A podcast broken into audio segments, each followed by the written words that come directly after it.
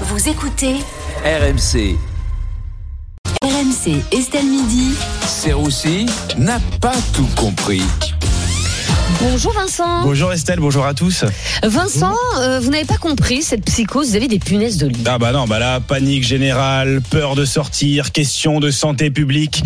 Ça vous rappelle pas quelque chose on l'a- on l'attendait plus, hein, la saison 4 du Covid. Tu, tu le sens, le prochain confinement Enfin, on sera confiné dehors. hein. On devra faire des attestations pour euh, retourner chez nous, du coup.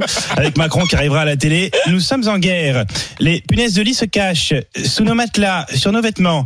Il sera donc interdit de dormir et de s'habiller. Vous irez acheter vos baguettes à poil, comme Fred Armel.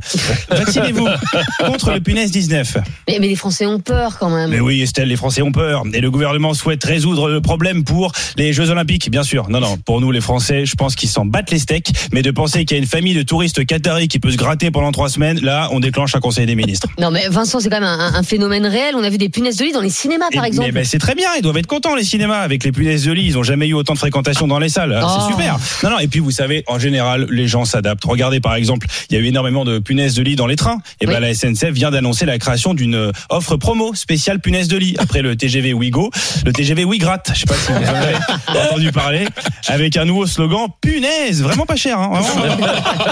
Mais en tout cas, la classe politique réagit avec un futur projet de loi. Tout à fait, Estelle. La députée euh, LFI Mathilde Panot a alerté le gouvernement sur la nécessité de lutter hein, contre les punaises de lit lors d'un discours. Après, LFI connaît bien hein, les punaises de lit, un insecte résistant à toute épreuve, difficile à faire partir et qui s'accroche jusqu'à la fin.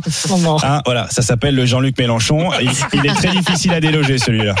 Euh, en parlant de punaises de lit, vous savez qu'il y a de plus en plus de familles qui vivent sous le même toit. Oui, oui, c'est vrai. De, de plus en plus de familles en France euh, vivent dans la même maison. Après, en réalité, c'est pas nouveau. Hein, le concept de vivre à plusieurs générations sous le même toit, ça existe déjà. Ça s'appelle le RN. Tout le monde connaît. D'ailleurs, Jean-Marie Le Pen a toujours défendu ce modèle de société. Oui, je dois dire que la cohabitation avec ma fille, n'est-ce pas, c'est bien passé.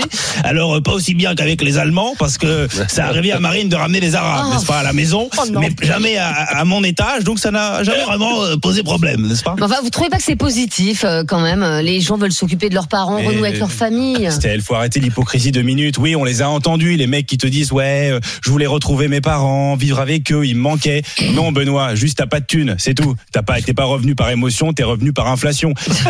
non, mais c'est vrai. Hier dans le journal, t'en as un autre qui dit ouais, j'ai 52 ans, mais je m'entends super bien avec ma mère euh, et je voulais vivre auprès d'elle. Là encore, Jérôme, t'es célib, tu te sens seul, tu es retourné chez ta mère. Si y a Scarlett Johansson qui te propose de faire une coloc, tu vas pas lui dire que tu préfères faire du pédalo avec ta mère. Va falloir arrêter les conneries maintenant.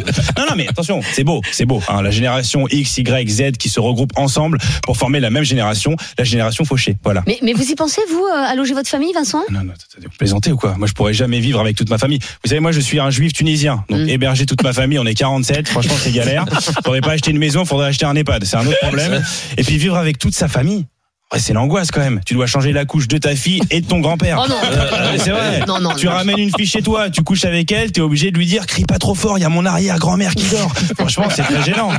Bon, ça va pas l'air de vous enchanter, quoi. Non, en réalité, si. Franchement, si vous aimez votre famille et que vous voulez vivre avec eux, tant mieux. En plus, on a des exemples qui ont montré que ça a très bien fonctionné. Regardez Macron, il vit bien avec sa mère. Oh non, alors non, non, ça c'est. On peut pas dire ça. Ah, d'accord, On bah, écoutez, non, je- on peut pas faire ça, enfin tout de même. mais il l'a en pas tout dit, cas, c'est euh, la fin de cette chronique. J'étais content de finir Voilà, sortez.